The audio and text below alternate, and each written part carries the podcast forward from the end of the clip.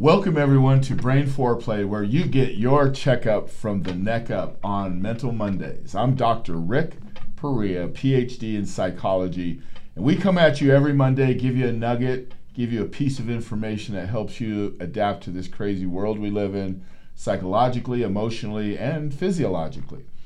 And today I want to talk to you about an, um, an assessment that really doesn't make logical sense, but we've been using for years.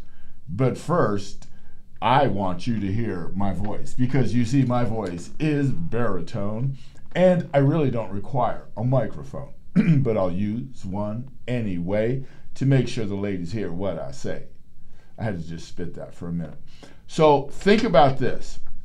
We in our society use quantitative assessments all over the place. We use them in sports, we use them in education, we use quantitative assessments really to measure most anything that can be measured.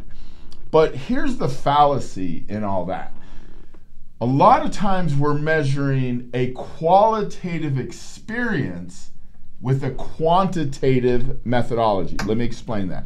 So, qualitative experience can largely be described as human interaction the human experience of education, the human experience of sports, the human experience of relationships. Qualitative, right? Quantitative assessments measure something with numbers, statistics. And for a lot for a lot of years, a couple centuries now, we've been measuring things quantitatively to give us a value, a value of what people do. But the fallacy in that is this. Let me give you an example. I have a daughter that used to play soccer at Arizona State. They were playing UCLA one time in a game of soccer.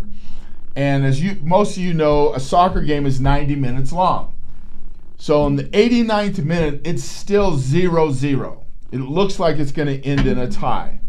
Talking about an assessment, quantitative. So in the 89th minute, 30 seconds left, UCLA's forward has the ball going up the right side. ASU defender falls down.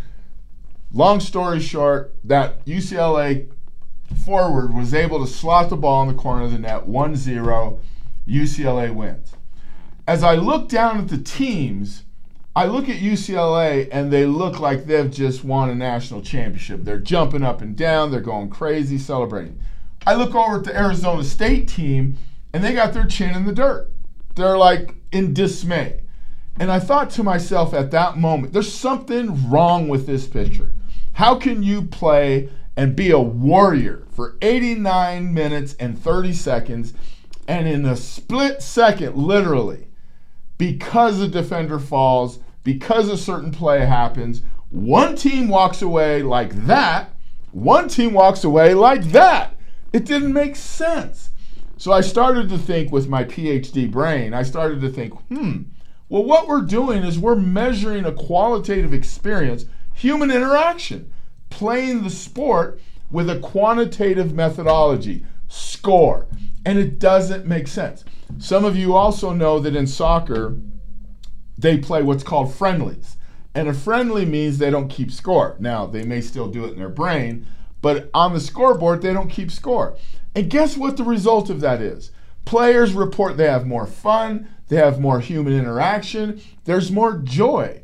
So I would p- postulate this that we fail to really recognize people's potential, people's acumen and competency when we measure things quantitatively all the time.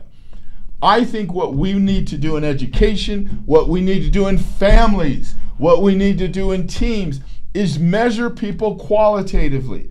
Don't keep score. Let me give you an example. Did you know that test scores at, let's say, in 11th grade in a high school, test scores, grades, do not positively correlate with learning? I repeat, grades do not positively correlate with learning.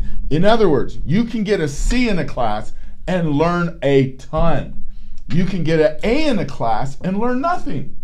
So what we've got to understand that a quantitative measurement, numbers, statistics, do not tell the whole story. In fact, they may not tell much of the story at all. I once had a college professor in my PhD program, and she said this, and it's always stood with me. She said, All a test measures is how well you take a test. It doesn't necessarily measure content knowledge, content acquisition.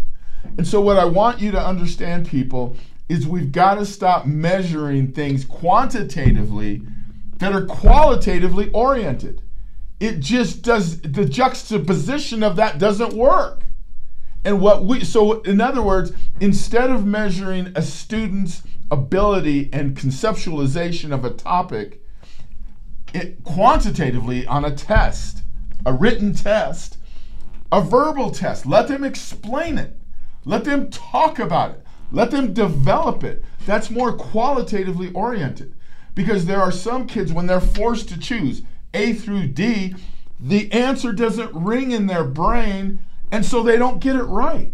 But if they could qualitatively explain it and develop it, then there's a qualitative assessment based on a qualitative experience of learning the content. And so, this piece in psychology, in research, really in everyday life, really needs to be revamped, especially in the educational system, because we're losing too many students that are qualitative geniuses. Qualitative geniuses, and they're getting tested in a quantitative methodology, and they're missing out. Did you know that so many students, if they don't have a certain GPA, if they don't have a certain test scores, they're recommended to not go to college, go to trade school. I think that's a tragedy because a lot of those qualitative kids, if you will, are the ones that we need to develop our companies, to really create and cultivate ideas in the educate in the business world, in the educational systems, in relationships. You know, in my field, in human behavior, we're getting more and more creative with music. We're getting more and more creative with animals. We're getting more and more cre- creative at the way we deliver therapy, the way we deliver coaching, the way we deliver help. And it's it's way overdue. So I'll repeat in summary, we in the United States, really all over the world, but I'll just focus on the US. We use quantitative measurements, numbers, statistics to measure qualitative experience, the human experience. And there's a huge fallacy in that. There's a huge gap. We're not capturing the whole competency and acumen of people, especially our adolescents, people. Adolescence is 10 and a half to 24 and a half. Those kids that don't score well quantitatively, but we're our, our qualitative geniuses, we've got to catch them. We've got to catch them, cultivate them, develop them, and nurture them. Did you know that 95% of dissertations up until the year 2005 were quantitative?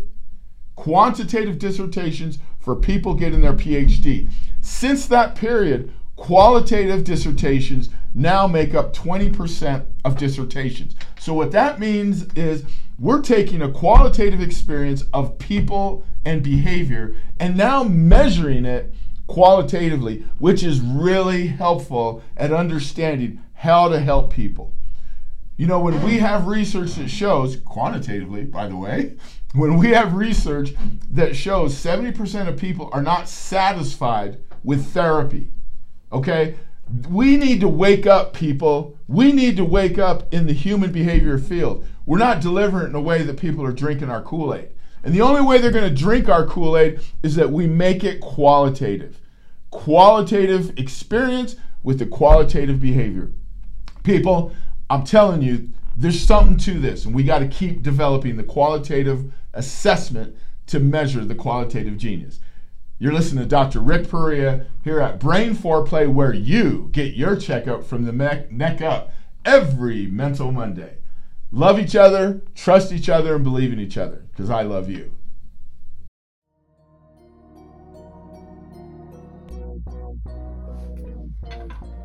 Don't forget to join us next week. Same place, same time. Welcome to everyone get your Foreplay, checkup from the neck up, fortified by foreplay.